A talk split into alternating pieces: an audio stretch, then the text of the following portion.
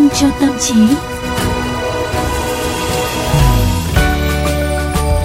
Xin chào buổi chiều, Chiều nay mọi người đang làm gì đó? Mọi người đã uống vitamin chưa ta? Chưa, bây giờ mới là đến giờ uống vitamin chứ, đúng không nào? Đó. Còn Quý và Tú Nhân đang sẵn sàng để tiếp vitamin cho các bạn trong buổi chiều ngày hôm nay đấy ạ. Đúng vitamin rồi. Cho tâm trí. Đúng rồi, và hãy nhớ 15:30 mỗi ngày trên kênh VOV Giao thông nha. Bây giờ chúng ta sẽ cùng bắt đầu cái nội dung ngày hôm nay đi. Bây giờ mới vô là phải phỏng vấn Tú Nhân. Bình thường là Tú Nhân hay phỏng vấn Hoàng Quý. Interview đây, lo lắng rồi. Quá. Tú Nhân Tú Nhân có hay hối hận khi nhìn lại quá khứ hay không? Nói thật nhá, có đấy. Làm sao mà có cái chuyện chúng ta không bao giờ ân hận một cái việc gì mà mình làm trong quá khứ đâu. Có những cái lúc mà rơi vào tâm trạng dằn vặt mình là tại làm sao lại mình lại làm như thế này nhỉ? Mình giá như mà mình làm như thế kia thì có phải tốt hơn không? Hay là có những cái thất bại ấy xuất phát từ những cái sai lầm hoàn toàn có thể tránh được. Hoặc là có lúc mình đã lỡ làm tổn thương một ai đó dù không cố ý. Đây là điều khiến cho mình ân hận nhất. Và lúc đó thì chúng ta lại buộc miệng nói ra hai chữ giá mà, đúng không? Chính xác đấy. Và nếu như vậy thì Tú Nhân có cảm thấy là cái gánh nặng áp lực từ những cái việc đó không? Thực ra thì lúc đó thôi, sau đó thì nghĩ lại thế này này, bởi vì là mọi việc rồi cũng qua đi mà. Bởi vì mình suy nghĩ để mà mình rút kinh nghiệm thôi, chứ mình cũng không thể làm lại được, vì không bao giờ có thể trở lại được quá khứ, phải không? Không thể nào thay đổi những cái gì đã qua. Cho nên là nếu mà dằn vặt bản thân mình quá thì làm sao mà mình tiếp tục sống được. Như vậy thì tính ra là Tú Nhân là một người có tâm trí khá là khỏe mạnh. Thì đúng rồi, mà lại còn làm chương trình vitamin cho tâm trí mà lại còn không khỏe mạnh nữa thì sao mà làm được. Đó, nhưng mà không phải ai cũng được như vậy, đúng không ạ? Thực tế là không phải ai cũng có thể là dễ dàng bỏ qua sai lầm của bản thân mình, hay là có thể là mình ngưng hối hận về quá khứ. Đây là một trong những nguyên nhân chính gây ra trạng thái căng thẳng, lo lắng, không yên. Và để xem cái mức độ khắt khe đối với bản thân của một người nghiêm trọng như thế nào thì tiến sĩ tâm lý Alice Boyas đã đưa ra 7 dấu hiệu nhận biết và cách để đối mặt với nó. Và ngày hôm nay thì chúng ta sẽ cùng chia sẻ về 7 cách này mọi người nhé. Những người quá khắt khe với bản thân rất gần với người theo chủ nghĩa hoàn hảo. Điểm rất tốt trong tính cách của họ là luôn biết tự phê bình. Nhưng mà khi nào thì sự phê bình của họ trở nên quá đà, gây ra tác dụng ngược là ám ảnh tâm lý, căng thẳng liên miên. Và bạn có phải là một người như thế hay không? Nào, dấu hiệu đây. Dấu hiệu đầu tiên là bạn sụp đổ và tự trách quá nhiều vì những sai lầm gây ra hậu quả tối thiểu. Không có ai sống mà không từng phạm sai lầm cả. Một người càng chăm chỉ, càng có trách nhiệm, làm việc càng nhiều thì khả năng gặp sai lầm càng nhiều, đúng không ạ? Bởi chỉ có người không làm gì thì mới không sai thôi, đúng không? Nhưng khi bạn chỉ mắc những cái sai lầm rất nhỏ như là mua nhầm đồ khi đi siêu thị này, chọn phải một quả măng cụt hỏng trong túi măng cụt 50 quả mang biếu này, thì sự dằn vặt tự trách lại hơi quá đấy. Mẹo để mà giải thoát bạn khỏi cái cơn tự trách này là hãy đặt một giới hạn được phép sai lầm cho mình. Ví dụ những lãng phí dưới 500.000 đồng hoặc là làm tốn thời gian dưới 30 phút thì chúng ta có thể chấp nhận được. Còn dấu hiệu tiếp theo, bạn có tiếp tục chỉ trích bản thân rất nhiều sau khi đã sửa chữa sai lầm. Ví dụ nha, bạn gửi nhầm món đồ cho một người nè và đã ngay lập tức xin lỗi, phóng đi rất xa để lấy lại món đồ và trao nó lại cho người nhận đúng và xin lỗi họ vì đã giao chậm trễ. Cả hai người đều tha thứ cho bạn. Họ nói là không sao đâu mà. Nhưng mà bạn lại không ngừng xin lỗi tiếp, rồi cảm thấy là bản thân không thể chấp nhận được. Và bạn đã từng mắc lỗi tương tự không lâu trước đây. Khi đó thì sự hối lỗi của bạn đã trở nên quá mức rồi đấy nha. Nỗ lực sửa chữa sai lầm và nghiêm túc nhắc nhở bản thân không phạm phải nó lần nữa là tốt, nhưng mà hãy để nó ở mức lành mạnh thay vì cắn rứt quá nhiều đến mức phủ nhận bản thân của mình. Tiếp theo, dấu hiệu thứ 3, đó là bạn có ưu tiên các việc khác lên trước việc chăm sóc bản thân hay không? Bạn có vì quá bận việc mà bỏ ăn bỏ uống hay không? Bạn có tặc lưỡi không chăm sóc da buổi tối vì cả ngày đã quá bận và giờ chỉ muốn ngủ hay không? Bạn có nghỉ ngơi tử tế trên giường hay là chỉ trải vội một tấm đệm ngủ hoặc là nằm luôn trên ghế sofa để ngủ? Khi mà chúng ta còn trẻ thì chúng ta sẽ không bao giờ cảm thấy tiếc nuối tuổi trẻ và sức khỏe đâu, lại có vô vàn những ưu tiên khác. Sếp hay đối tác sẽ không dễ bỏ qua nếu bạn chậm deadline, nhưng mà cơ thể sẽ không bắt đền bạn ngay sau khi bỏ qua không chăm sóc bản thân một thời gian.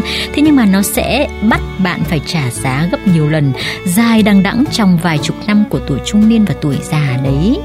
Nghe cũng có vẻ là hơi sợ đấy nha mọi người. Bây giờ chúng ta hãy cùng tiếp tục đến với dấu hiệu thứ 4 nha. Dấu hiệu thứ 4 của người khắt khe với bản thân đó là bạn hay tìm cách nhận lỗi về mình. Ví dụ, nếu người cùng nhóm bạn sai lầm, bạn sẽ nghĩ đó là lỗi của mình vì đã không theo dõi nhắc nhở họ. Khi ai đó gây bất lợi cho bạn, bạn sẽ đi tìm lý do cho hành động của người kia. Có phải là mình đã làm gì đó khiến họ phật ý, rồi mình có quyền tức giận hay không? Và nếu ai đó hiểu lầm bạn thì bạn đổ lỗi cho mình đã lỡ lời hoặc là biểu đạt không đủ rõ ràng. Vấn đề là bạn cần nhận thức được ranh giới của việc chịu trách nhiệm quá ít và chịu quá nhiều. Hãy tự hỏi trách nhiệm của bạn được giao ban đầu là gì và bạn đã làm được bao nhiêu phần trăm trong đó. Nếu bạn làm tốt hơn thì mọi việc cải thiện được bao nhiêu phần trăm, và một người dễ dàng giận lỗi về mình cũng sẽ nhanh chóng trở thành nơi để những người khác đổ lỗi.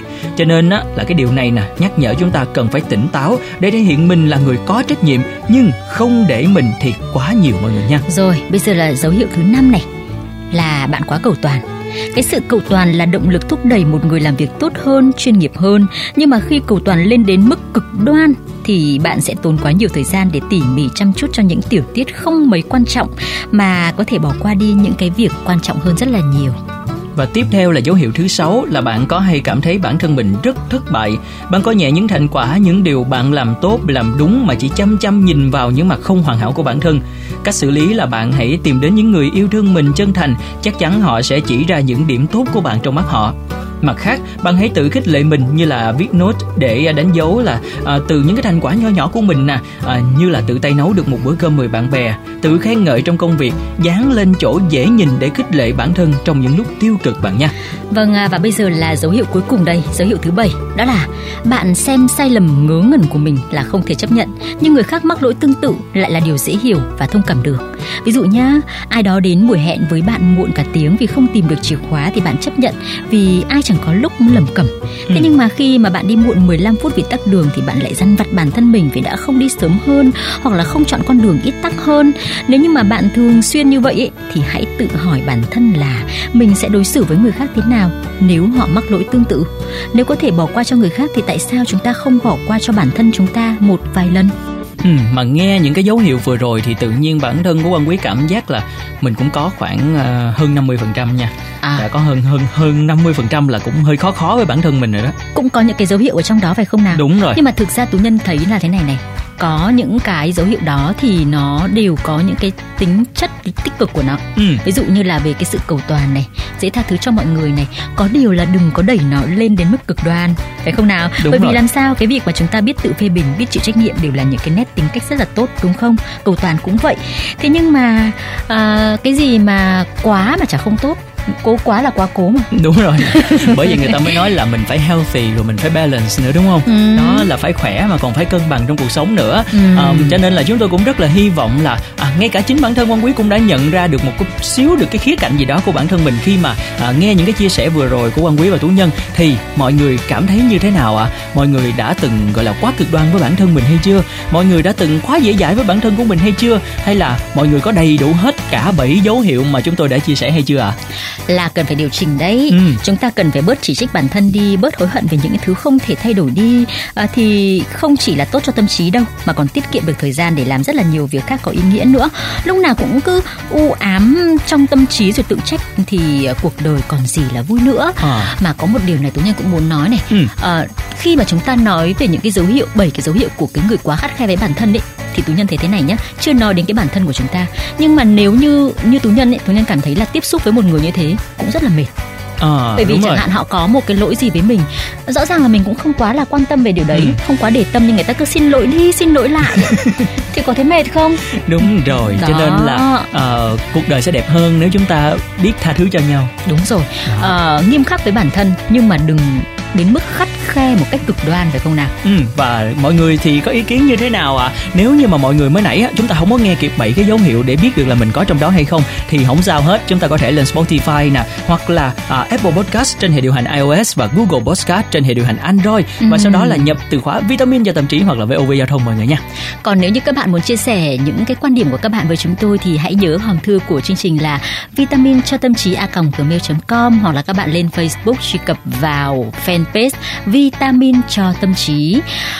Cũng nhân tiện đây mới nói ra là Tú Nhân cũng không phải là người khắt khe đâu, bởi vì cũng tha thứ cho Quang Quý rất là nhiều điều rồi đấy. Mọi người ơi, tự nhiên cái tới cuối chương trình có quý bị mắc ho quá. Thôi tới lúc phải đi ho rồi. Tạm biệt các bạn nhé. Tạm biệt mọi người. trời trên cao gió phê vô trời màu xanh tháng mai bay nhìn đâu đâu cũng như thiên đường nắng cõi chiều lung linh sắc hoa bay chiều lung linh xưa giao ca chân nông dung được xa ta mình riêng ta trời trên cao gió phê vô trời